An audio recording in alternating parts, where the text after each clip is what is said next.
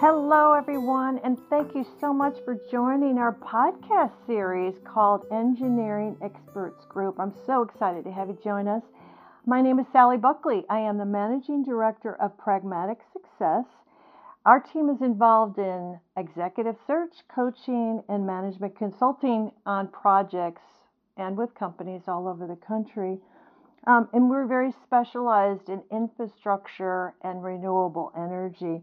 I started the podcast series actually to thank all of you and all of your contributions to this world that we live in and uh, being on projects, rail and transit, airport, highway, bridge, uh, tunnel projects. I mean, it just, my gratitude is just overwhelming. It's, I can't thank you all enough uh, for this.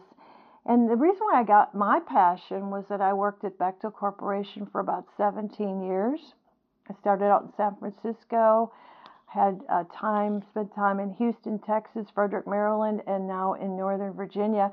But what was so exciting was that I was on projects all over the world, and um, I just, I just loved it. I loved the professionalism. I loved the large projects and the experience of design build and all the challenges that went with it. And I learned so much every single day. So that's kind of why I'm, I'm so happy that I was able to grow and develop in this field. Super. So today I'm really excited because Patrick Cassidy will be joining us. And before he joins, I'd like to give you a bit of a background on his history. Patrick Cassidy is the president of Patrick Engineering, located in Chicago, uh, Illinois. And he has 30 years of experience in design, management, and construction of bridge and highway projects. Patrick has extensive experience in managing the design of projects utilizing alternative project delivery methods such as design build, public private partnerships, and he also has provided critical leadership in the design and rehabilitation of 17 major river crossings, nine cable stayed, six arch, eight movable, eight segmental, and two suspension bridges. Additionally, he has a uh, master's degree from University of Illinois in Champaign-Urbana with civil degree, and he has his civil uh, engineering degree from University of Wisconsin uh, for his bachelor's. Uh, he also has multiple PE licenses in Illinois, Florida, Nebraska, Ohio, Pennsylvania, Mississippi, and Michigan. And, and also, when he worked at Parsons, he went through the um, uh, residential school uh, called Kellogg School of Management. I'm sure many of you know with uh, Northwestern University. So you'll, you'll hear more about that during the um, interview. So, additionally, Patrick has uh, many, many publications. He has 24 awards. And on top of that, he ran the Chicago Marathon. So, he's just a privilege to get to know.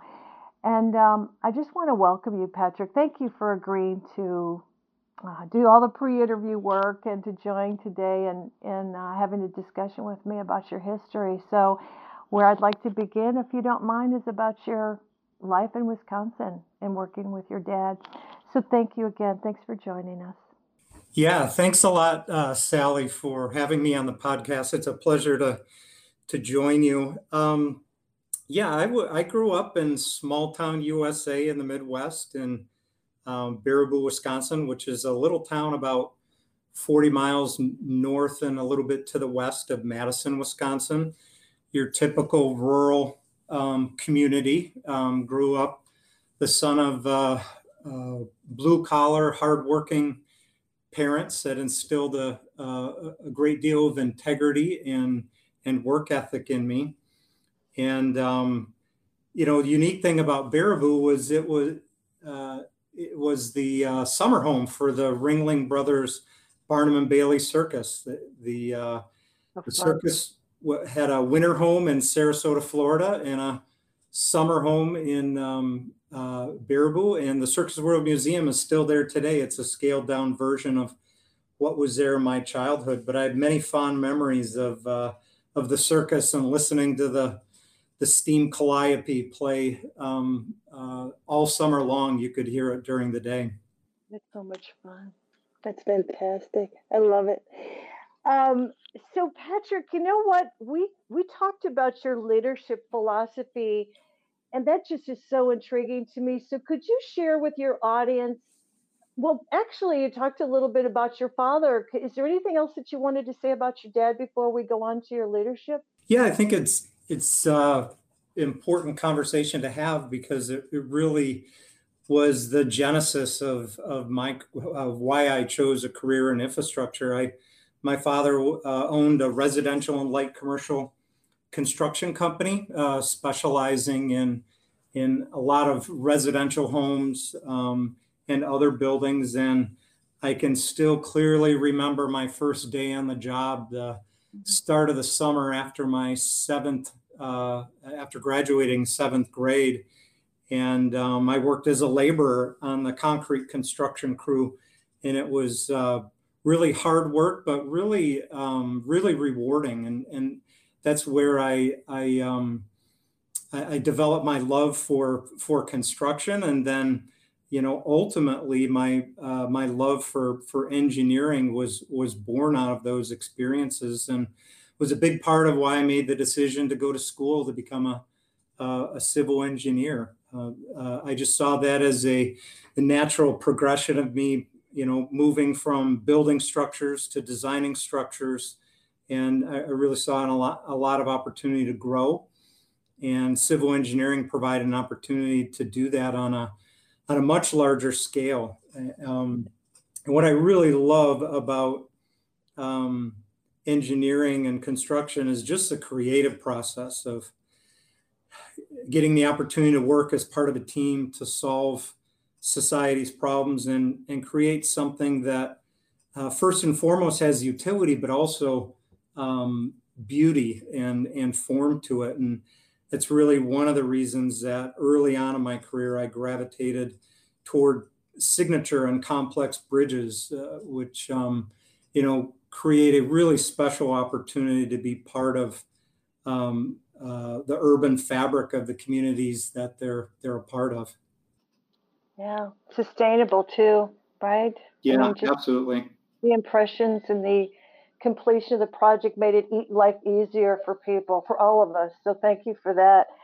Um, I really appreciate and value your your uh, bullet points on leadership. Would you mind going through that with the audience? Because I think we would all benefit from hearing your story on what your thoughts are on leadership, please. Yeah, uh, I'd be happy to. Uh, I think at its its simplest, you know, my philosophy on uh, being a leader is really connecting strategy with talented people.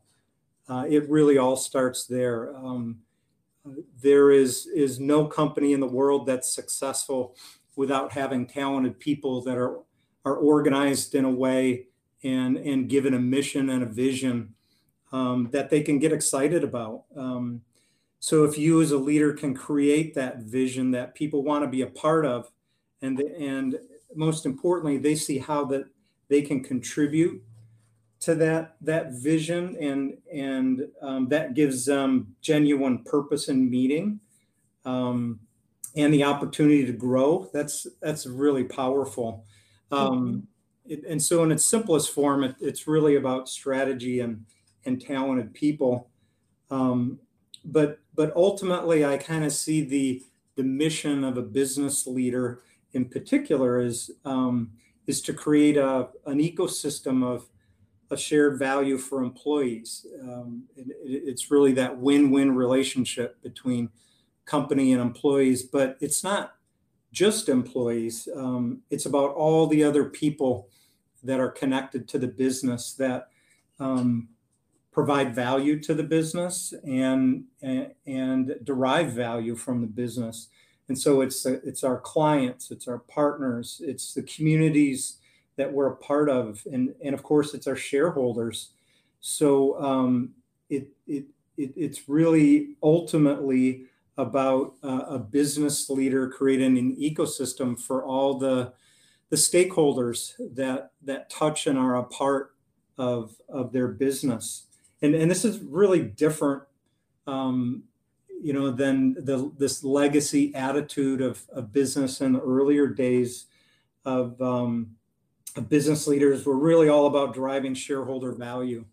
Um, and you know, early business um, schools really drove that home. But in in recent years, um, the philosophy of of conscious capitalism, of, of being aware, you know, of of the impact of your your company and and the interactions that your company has with people and and communities it's become much more prevalent and essentially essentially views this uh, this notion of driving shareholder value as really just an, a, a, lagging indicator of the degree to which you're driving value for all the other stakeholders holders in your business.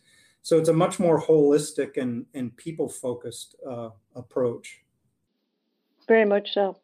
Yeah, I just wrote down the word holistic. That's exactly what I was thinking of. And and by that, it's very inclusive, isn't it? Your mission. Yeah, absolutely. It, it it's um, having an awareness that it, it's not it's not just about you. It's not just about the um, employees. It's not just about clients. It's about everybody.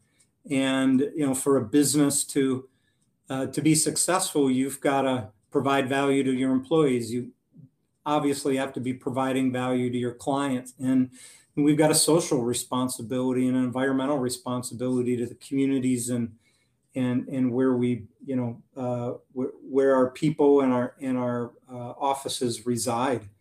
Yeah. Um, i think you know another really important thing um, for a leader to understand is how culture fits into an organization's success and and what they can do to influence it.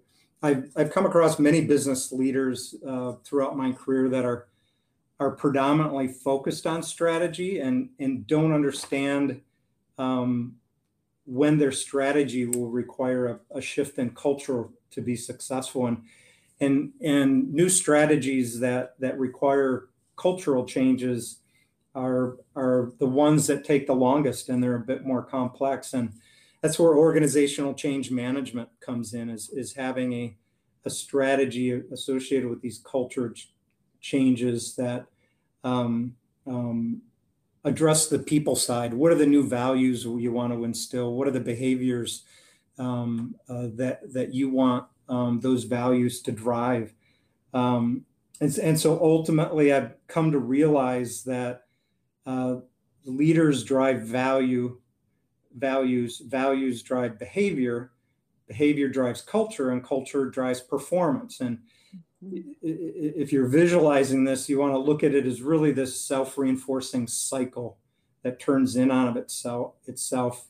Because at the end high performance for a company um, and and growth of the company develops your new leaders and develops your employees and and that that starts the whole value chain over again. And you know it's one of the it's one of the more um, difficult things uh, that that organizations struggle with, and that when they're looking at a, a much needed culture shift to, to capitalize on their vision of uh, how they're going to grow in the future, um, that that takes kind of a different skill set. And um, you know, we're for, for example here at Patrick, we've got an incredibly entrepreneurial culture of, mm. of people who just fiercely solve their customers' problems and are looking to add value. And that served us well. It, uh, that approach it serves us well today. It, it's what got us to the point we're at, and and we wanna we want to continue to um, to act that way. But um, rather than starting up new individual business opportunities, we've recognized that our our one of our biggest opportunities for growth today is cross selling mm-hmm. all of the various uh, people, process, and technology, all our solutions, more or less, to all of our clients, no matter what part of the organization they reside in. And so the collaboration and working together across, you know, division boundaries, across other departments uh, is really um, our opportunity to scale the business up and and do an even better job of, of serving our customers. This is fantastic. You know what I was thinking about when you talked about cross culture. uh, and using talents from different groups to to go into other areas within the Patrick organization to develop uh, expand their skills is that kind of what you're talking about in this collaboration and then when you spoke about the entrepreneur, entrepreneurial aspect of it i think this is very exciting because it can grow and develop a bigger and broader way of being in this infrastructure space right absolutely i, I, I yeah. first and foremost you know it, it it allows us to better address the needs of our clients because we're yeah. we're bringing the entire company to, to serve them and, and, and help them with with their capital programs or other problems that they're they're trying to solve with operations and maintenance. And the point that you made is, is also very critical is it creates a lot more opportunities for our employees um, to be working across the company, getting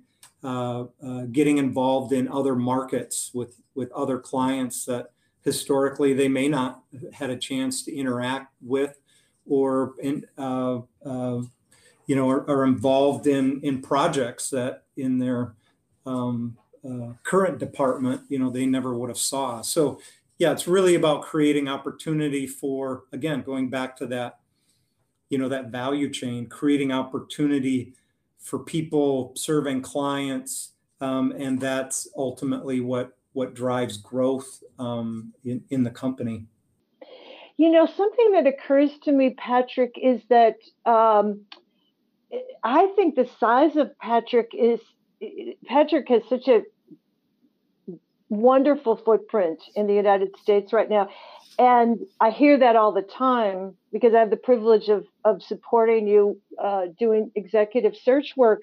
But one of the things that I'm excited about is is how people, you know, when you talk about entrepreneurial uh, work, a workplace, that's quite different in these large organizations. You can't really get in there too much because you've got to keep moving and you've got these huge projects to get through. I think you have a better advantage, don't you? Because you can work in different, in different, like you said, you uh, different business lines and have a have a say in what you're doing. I think that's very. I think that's one of the attractions that people have for Patrick as well. Yeah, absolutely. I the, the you know the word I always use when when I describe um, that that trait of Patrick is we're agile. You know, we we we we are a medium sized business with about 350 employees, and um, one of our strengths is that we're we're not this uh, large bureaucratic process driven organization that that has a tendency to move a, a bit slower we've a very flat organizational um, structure and um, a, a, client service attitude and um, we we um, leverage that to to be nimble and agile and and responsive to opportunities that we see in the marketplace and opportunities that are presented to us by our customers. So, your professional history is so impressive. Um, you know, when, when we were working on our pre recording, pre planning for this, I was struck by how broad experience you have. It's i'm going to leave this up to you on how you want to share your story of beginning with bridge design and, and becoming an executive leader and a president. And it's just uh, it's a remarkable story. Could you share a little bit about your history with your audience? And, and yeah. tell us a little bit about your bridges because i'm passionate about bridges. Yeah so am i. Um, and and that you know that that was where i spent the early formative part of my career is, is coming out um, uh, of, of the graduate program at uh, University of Illinois Champaign and designing bridges. And um, it was, uh, there's just so many things to say about bridges. Um, and, and I think, you know, the, the biggest thing um, really that, um, that um, I can think of with with respect to bridges is just the metaphor of, of building bridges, um, uh, not only uh, to connect communities, because I really think bridges at their best physically connect communities and people, uh, but also metaphorically, um, you know, th- th- this business is all about people and building bridges between people and to drive relationships, form relationships is also incredibly important. And so, you know, that that um, that metaphor of, of eliminating obstacles that divide us, I believe that's what we should be striving for in our personal and professional relationships. Especially, you know, when you look around at what's been happening over the past few years. I don't know about you, Sally, but I, I see too much of the opposite going on in society. It's it's kind it's really contrary, in my my opinion, to what it means to be human. Um, yeah. it, we if if we could all do a better job of of building connections between one another um, to remove obstacles um, physically and and from a relationship perspective, we all be better off. Um, and I think this pandemic has taught us um, that that uh, we live in a world that has all these global interdependencies between people and communities and organizations. And we've seen this firsthand by going to the grocery store and seeing there's no toilet paper early on in the pandemic because right. the supply chains couldn't adjust to everybody being at work consuming toilet paper in that way. And and people were looking for some semblance of, of control in their lives. And hoarding toilet toilet paper i guess gave them the illusion of control in in in some ways but um you know so focusing inward on ourselves and and what we need ignores how dependent we are on others for health, for food, for shelter, a job, and, and ultimately a sense of belonging. And I think once we recognize and accept those interdependencies, it should really motivate us to be to be master bridge builders with people.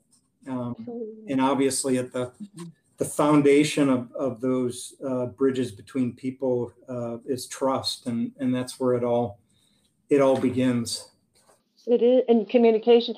You know, Patrick, I have to say that that's one of the reasons why I wanted to do this uh, podcast series during the pandemic was to bridge relationships and get and get the word out about infrastructure and my passion for it and the thank yous for this. And that's kind of where I'm at is I just want to thank you guys and spread the word all spread it all over the world that this is a beautiful way of of creating you know through through engineering construction right. whatever contrib whatever you want to do you don't have to be either one of those you could be another support support staff and so anyway yeah thank you for that that just makes my heart soar because that's exactly where i would rather be is in a is is engaged in in the metaphor of a bridge communication and supporting one another and collaborating and cross cultural work i mean all of this is welcome now but anyway, yeah. So so share your story about um, your professional history because it's quite a journey.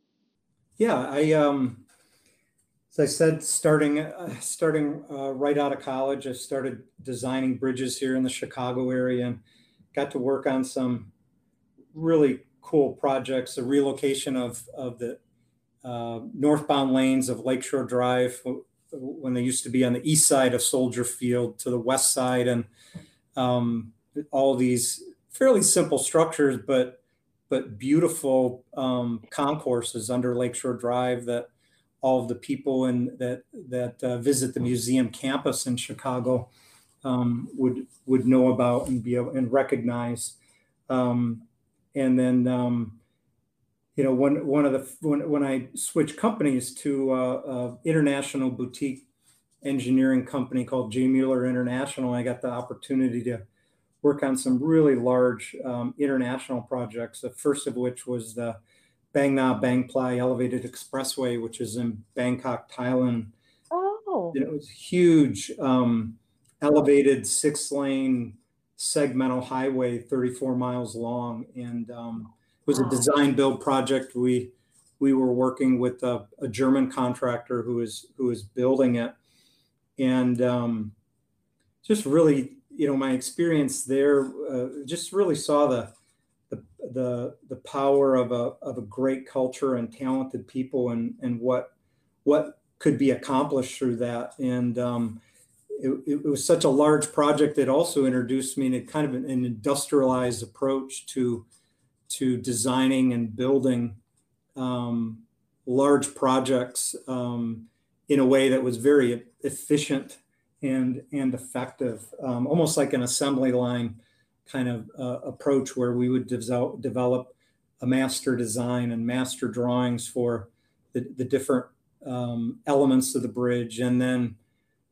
essentially extrapolate that into adaptation drawings and adaptation designs for all the, the unique conditions um, that occurred along its 34 mile um, uh, length of the viaduct. Um, That's a long bridge. Yes, very long, and it, it was uh, elevated toll highway uh, to begin with. So there were elevated um, ele- elevated toll collection facilities that also were structures in and of themselves. So very cool project and another really cool project I got to work on that I was actually the project manager on and, and engineer record was the Damen Avenue Arch uh, over the north branch of the Chicago River. And oh, I cool. know that bridge. Yeah, the cool thing about that project is uh, not a large bridge, but um, very much a signature bridge that the arches were um, 48 inch diameter pipe that were bent um, into its form using an induction heat bending, which is a, a, a, a novel approach to um, to fabrication of, of arches at the time.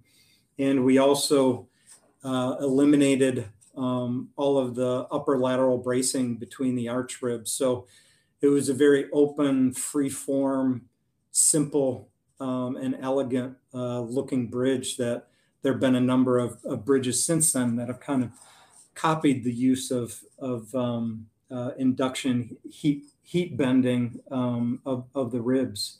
Um, and so that was fun. Patrick, can I ask you a question? Did you, now, did you guys introduce that idea to the client? Or yeah. that had that been done before? Um, we we introduced it to the client, and um, you know we we did uh, uh, during the conceptual planning phase. We came up with a number of, of different concepts, and mm-hmm.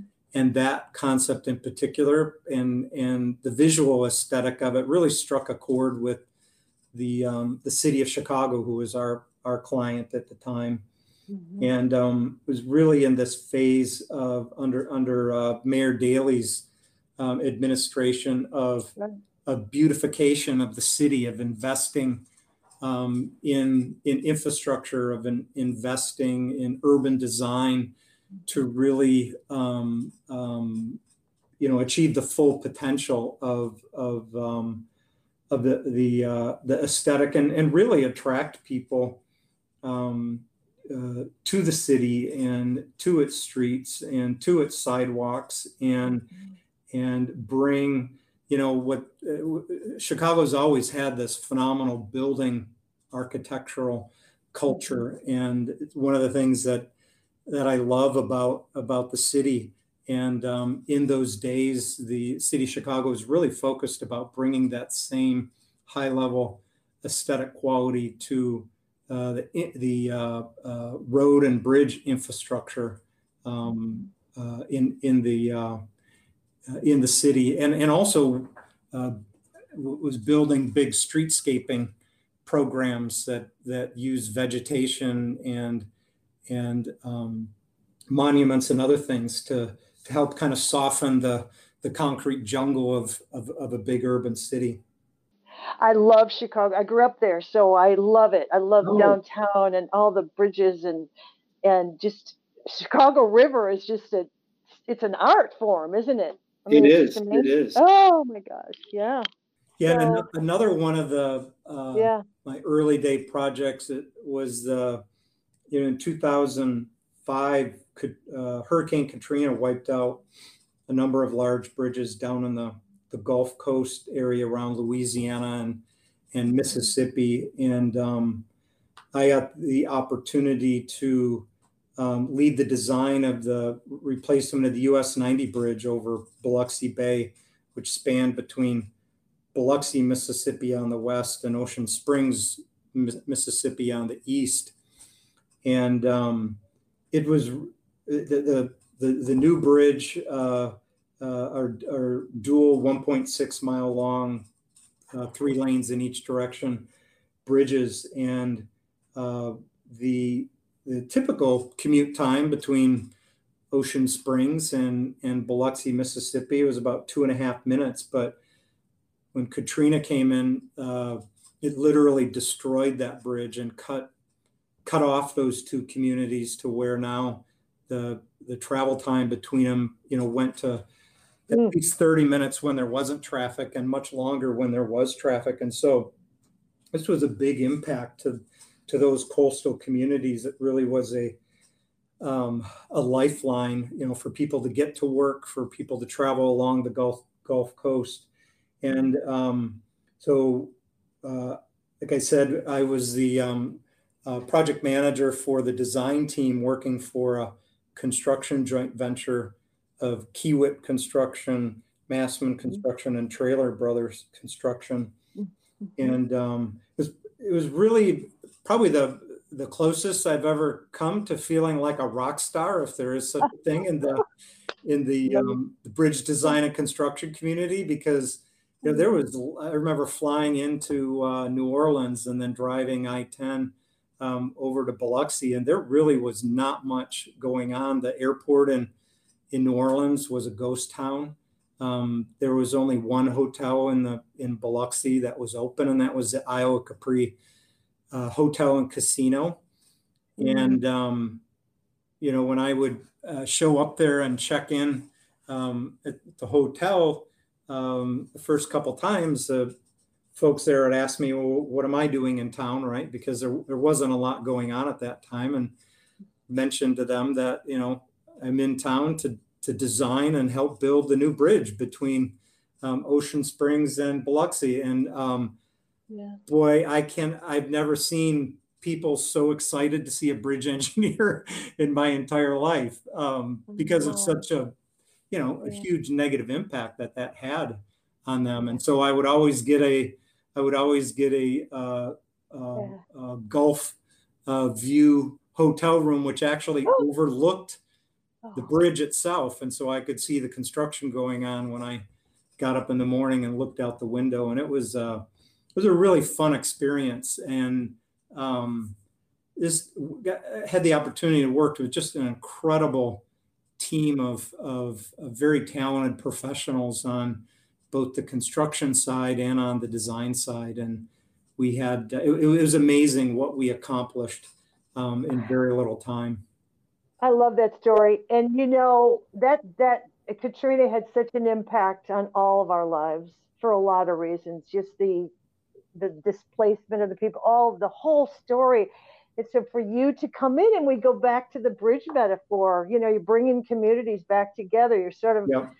creating, you know, giving their their bridge back so they can get get to wherever they want to get to sooner. And I know what you mean about the rock star. I think that's apropos. I think you're all rock stars, actually. I do. There should be a song for engineers. But uh, yes, how long? Why isn't Why isn't there uh, a song about bridge engineers? There needs to be one. We're going to create one after this podcast. We're going viral with a song. So, Patrick, um, how long did that bridge take? Because I'm sure everybody was standing outside, just couldn't wait for the ribbon cutting. How long did it take? Yeah, we had uh, we had um, the bridge open. Uh, the first bridge, they're dual bridges. So the first one, you're testing my memory now. I know we, we had the design done within six months. We were mm. pretty much 90% complete with the design. And I think within 15 months, we had the first bridge open to traffic. Yeah, I mean that's that's fantastic. I love that story. You told me that before. I love that story. Yes, we will create a song.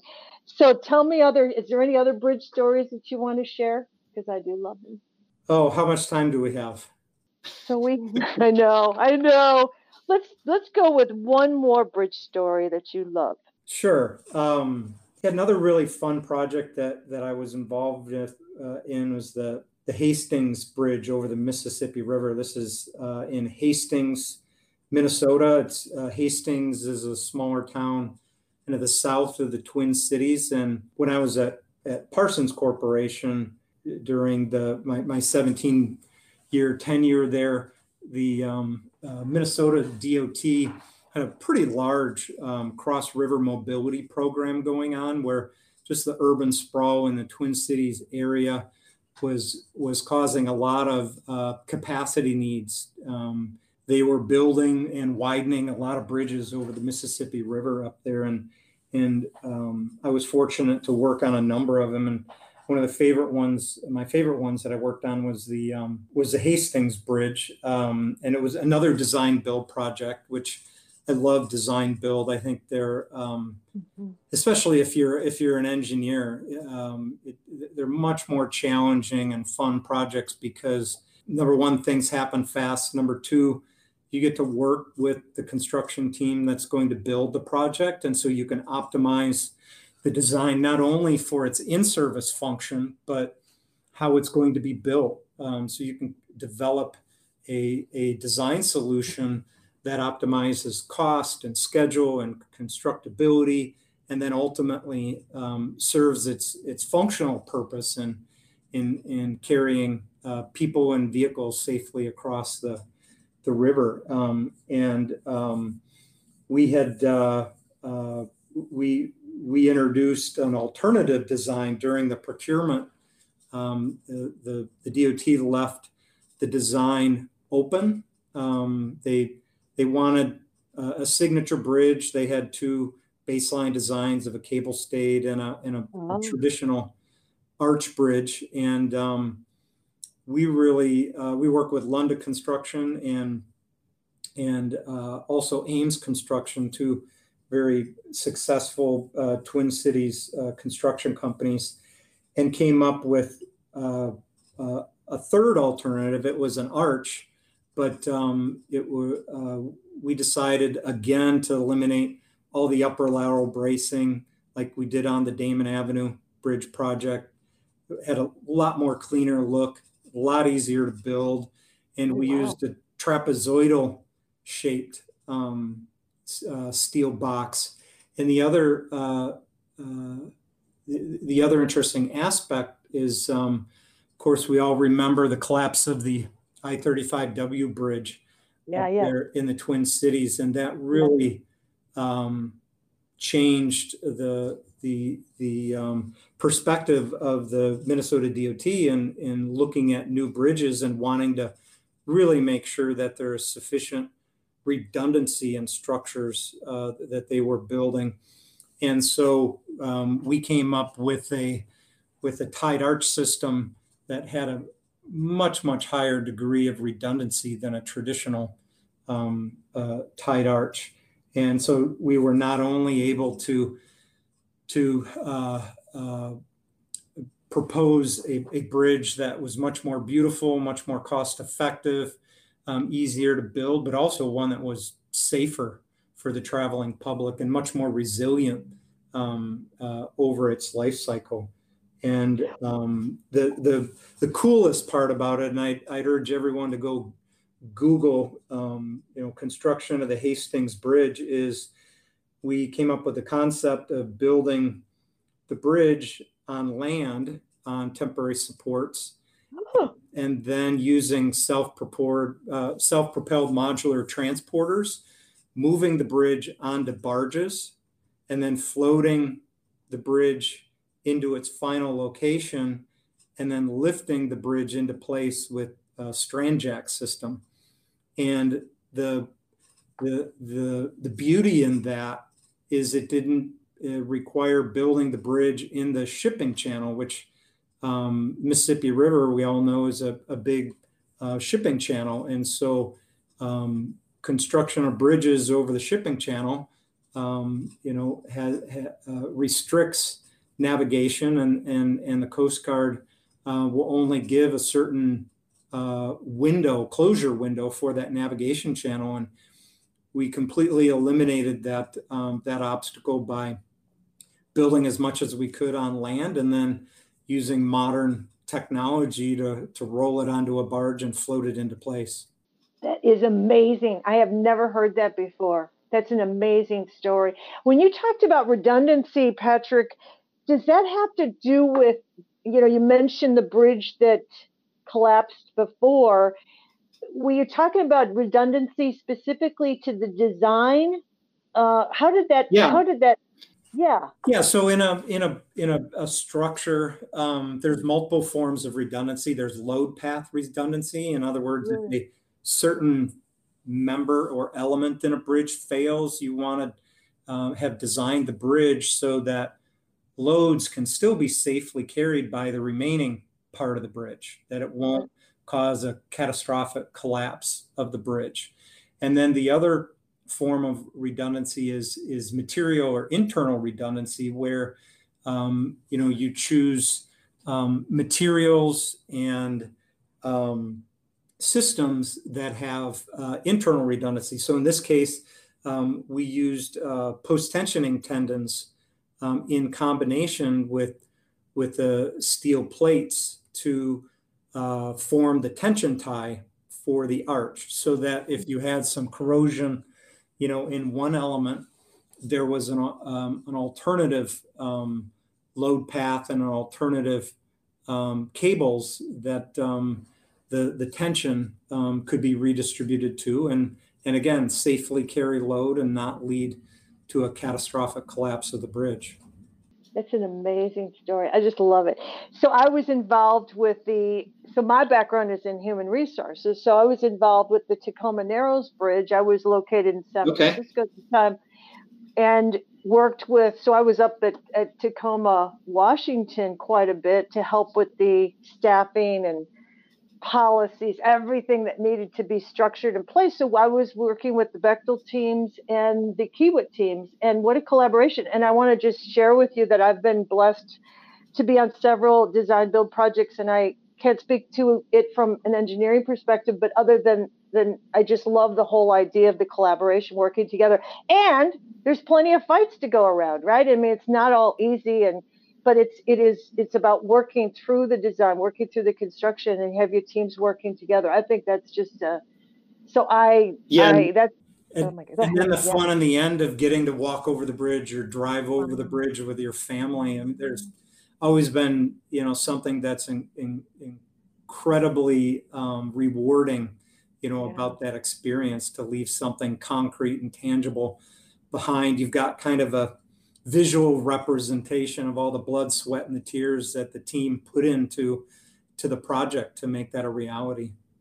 And one of the things that uh, I interviewed David Climby, who I'd like to introduce you to sometime. He's an expert in bridge construction, and he talked a lot about you know the ribbon cutting and crossing the bridge and the celebration, working with all the agencies. I mean, it's a lot. It's a lot of efforting, but it's it's just something that uh, we're all so grateful for. So that's why we're doing this. So anyway, um, I want to talk a little bit about you know we spoke we spoke earlier about leadership, but there's another thread here because you're now president of Patrick Engineering, and you did speak a lot about Patrick and what you want to do there. But I want to go back, just take a, just a step backward regarding your evolution you're the bridge designer. People started noticing your talent, your your leadership abilities. There was some moment in time where people where you were seen. Do you remember that time when you were included in the executive leadership programs and that was your stepping stone? Because your audience will want to know how you got here. Yeah, so I've, you know, I, I always uh, say there's really four career paths in an in an engineering and construction company. There's a technical career path, a project management or program management career path, sales and strategy, and then general or business management. And um, you know, my time at Parsons, I was um, at one time or another, I was on each one of those paths, and and and so I got incredible experience in those 17 years at Parsons of moving from um, kind of the technical side, getting the opportunity to um, to be a regional manager uh, at Parsons and manage people. And at the time, I was also um, managing projects, and that's kind of when um, you know my love of leadership and and uh, uh, seeing that there were other very rewarding challenges associated with these these large projects that weren't necessarily technical in nature and definitely not things I went to school for. There's a lot of the soft skills of, of leading and motivating people to accomplish something, you know, collectively. And so uh, Parsons is an incredible project management culture and training program and, and really good uh, uh, leadership development program that, that I had the opportunity to participate in. And you know, that really then set me on the track of leveraging the project management um, uh, and technical um, um, career that I had and move into business management and general management. And um, you know, I got the opportunity to, to, to run larger and larger divisions for the company, and then um, I got the opportunity to to head up uh, uh, sales and strategy for the uh, infrastructure global business unit as the executive vice president. And so there, you know, learned a, a, a very different side of the business in um, developing uh, a strategic roadmap, you know, to capitalize on, on growth opportunities within a company, developing strategies to to grow our book of business with with clients and serve them better and I really love the the competitive nature of sales. Um, so that was something that also was was um, um, very surprising to me of, of, working on the sales end of these large um, programs and pursuits and um, formulating a win strategy with the team that um, you know maximize the value to the to the owner who ultimately is going to is going to select you know a, a winner someday. And um, so i had tremendous experience there. And um, and and then w- one of the other opportunities you mentioned in my introduction is um, the, the culmination of, of the leadership program there is uh, uh, having the opportunity to go through uh, a residential advanced management program. And so i ultimately uh, chose um, the Kellogg School of Business um, because of my my interest in kind of continuing to to focus on sales and marketing, and that was a phenomenal experience. Got to meet people from all over the world who had come in to participate in this three week, you know, immersive um, executive education program, and um, you know, I think um, if you would have told the 18 year old me who was um, incredibly excited about designing, you know, the world's tallest building or longest bridge that one day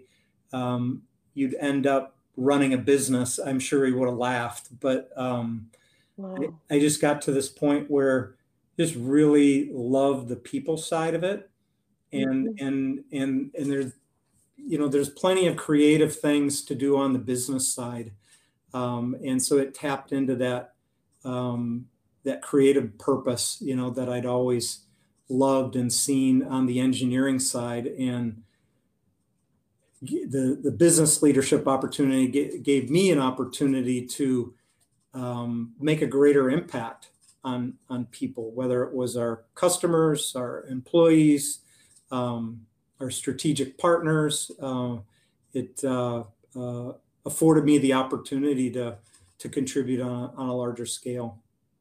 Fantastic. You know, what came to my attention was your when you were at Parsons. What business lines were you um, going after?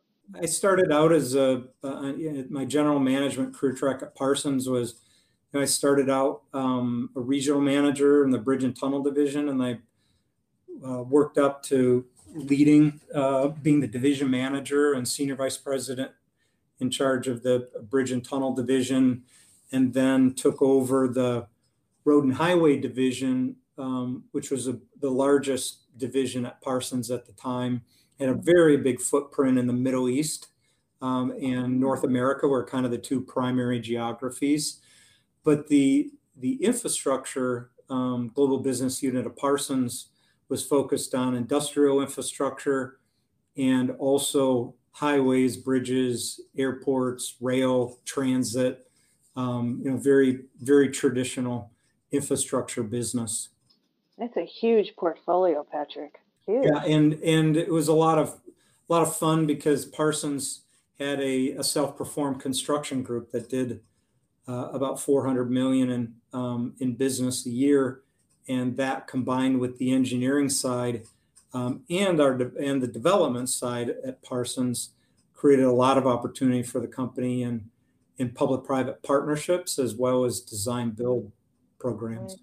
So this is the you know we're at a kind of at a crescendo. Um, now, when you accepted the job at Patrick, I mean, you left a huge portfolio and, and you said, yep, I'm going to go over to Patrick. What was the incentive there? Because that's very exciting that you said, yes, I'll be president of Patrick. But tell me what about, tell me, tell us about that story. Yeah. So what I, you know, after meeting the folks here and um, getting to know the company and the book of business uh, more, I, I was really struck by uh, how diversified uh, the business is. Uh, you know, we do highways and bridges, rail and transit, industrial infrastructure, in, institutional infrastructure. Work for electric and gas utilities and and also renewable energy, and um, really loved how diversified the business was. And I saw that as as opportunity for me to come in and and leverage that the footprints in all those different markets and the talented people here uh, to really scale up the business. I was looking to join a company where I felt like I could make a difference and help the company and the people grow. And I certainly saw that at Patrick, and and um, I've been here two years now, and um, that has been the case, and and then some. Uh, it's a very exciting place to work. Uh, uh, a lot of fun, um, challenging opportunities for our employees, and um, you know the the the the focus on collaboration and working across the various markets um, is is also really exciting for for our our employees and our and our business leaders. Um, yeah. And you know, it, it, the the other uh, draw to Patrick was the degree to which uh, the company leverages uh, technology. I, I, think any engineering construction business, you know, is either faced with being disruptive, disrupted by the the rise in technology in our in our business, or, or being um, on the uh, the leading edge of disrupt of that uh, technology disruption. And so Patrick is a is a place where you know we employ uh, uh, software engineers and and data uh, analysts and um, uh, geospatial information system experts that Ooh. leverage technology um, uh, and provide our infrastructure clients business intelligence and data analytics and asset management solutions to help them unlock insights into their capital programs, their their maintenance and and operations um, uh, programs, and so we're not just civil engineers and electrical engineers. We also have a very techie side to the business, and a lot of a lot of the folks that that work for us started out, you know, as as computer engineers in in school. That is very cool because it's just and it's these are cost saving opportunities for your clients, sole source opportunities for for uh, you know new win plans and your strategies. It's just it's like an endless endless opportunities for you, don't you think? Yeah, absolutely. And you know the, the other the other dimension to Patrick uh, is you know we're we're not just a uh, uh, an engineering company. Um, we we do the planning and permitting uh, for projects. We do the design. We have a build component. We we will do. Um, we'll take at-risk uh, EPC design, build, and CM at-risk projects, and then we're an overall program manager. And I think that um, clients more and more so these days are looking for vertically integrated companies like ourselves that um, have insights not only into how to design something or how to build something or how to manage something or how to plan something. But companies that can really take a holistic view and at the very inception of a capital program envision a way to to deliver that that program um, uh, while reducing risk to the client, um, giving them cost and schedule certainty, and um, ultimately, um, you know, meeting their functional needs. And I, I think the companies of the future um, in the infrastructure business are those those that can play in in all four dimensions of of that delivery model. Brilliant, brilliant, brilliant. Patrick, we're sort of getting towards the end of our story, and I don't want this to end, but I promised you an hour. Um, talk about the future. I think you've pretty much covered what the future looks like, but let's go with your final comments. Um, this has been very exciting. I just want to say thank you, but go ahead with your final comments. We talked a little bit about maybe the pandemic, or how would you like to thread this? Yeah, um, I had, you know, I write a, a monthly uh, article in our newsletter, and um, the pandemic has been a, source of maybe inspiration is, is too positive a word for for some of the articles that I wrote, but it's been a very interesting time uh, if you're an observer, observer of, of human behavior um, uh, the, these last couple years. I mean, at the beginning of this, you know, I saw a lot of people who, um, you know, at the beginning of the pandemic, when certain activities were no longer healthy and safe for people, there was all this habitual momentum, you know, that people just weren't moderating their their behaviors, their decisions. Um, and and of course we know change is hard for humans, right? And so it's it's not a shock, but um, it really uh, made me reflect on the, the, fact that you know we as a society, um, I think in some respects, have lost our ability to critically think, and and that's what engineering, uh, a, a, degree in engineering and a career in engineering, teaches you to do is is critically think. You know, looking at data and evaluating bias and um, coming up with uh, analytical solutions and judging um, those solutions to to see which ones are best. And um, I, I think the the uh, we, we certainly do not have a whole lot of critical thinking in our political discourse and in our newspapers and um, our TV coverage these days. And I think that that's uh, there's a great opportunity there, um, you know, for for for people who are interested in in a career of uh, you know contributing to society, getting to work on challenging projects, learning how to critically think, which is I think a key a key a key trait, a, a, a key skill um, to carry along with you in in your lifetime. And I think you know ultimately. Um, those are the types of things that that build resiliency you know personal resiliency resiliency in a in a company. And I think that's probably the biggest lesson of the pandemic is just how important it is um, to be working on your own um, personal resiliency and mental health and make sure that that's always in check and building companies and building infrastructure that's resilient um, is has been probably the, the biggest lesson.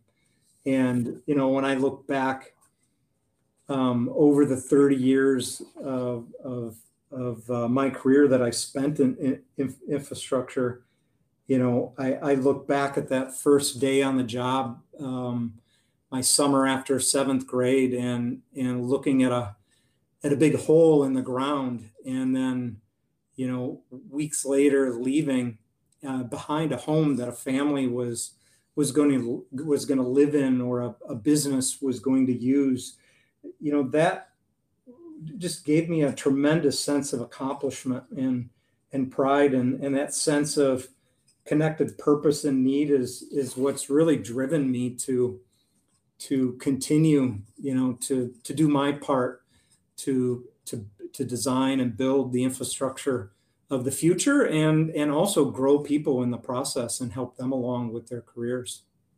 What a great story. So those of you that are listening, share this podcast with all your friends and family because it's, it's really I, I'm completely enlightened by by Patrick's story, by your story, Patrick. So thank you for that. And we're going to have a, a rock star song. How about Bruce Springsteen? Can you pull that? Yeah. I think he would be appropriate.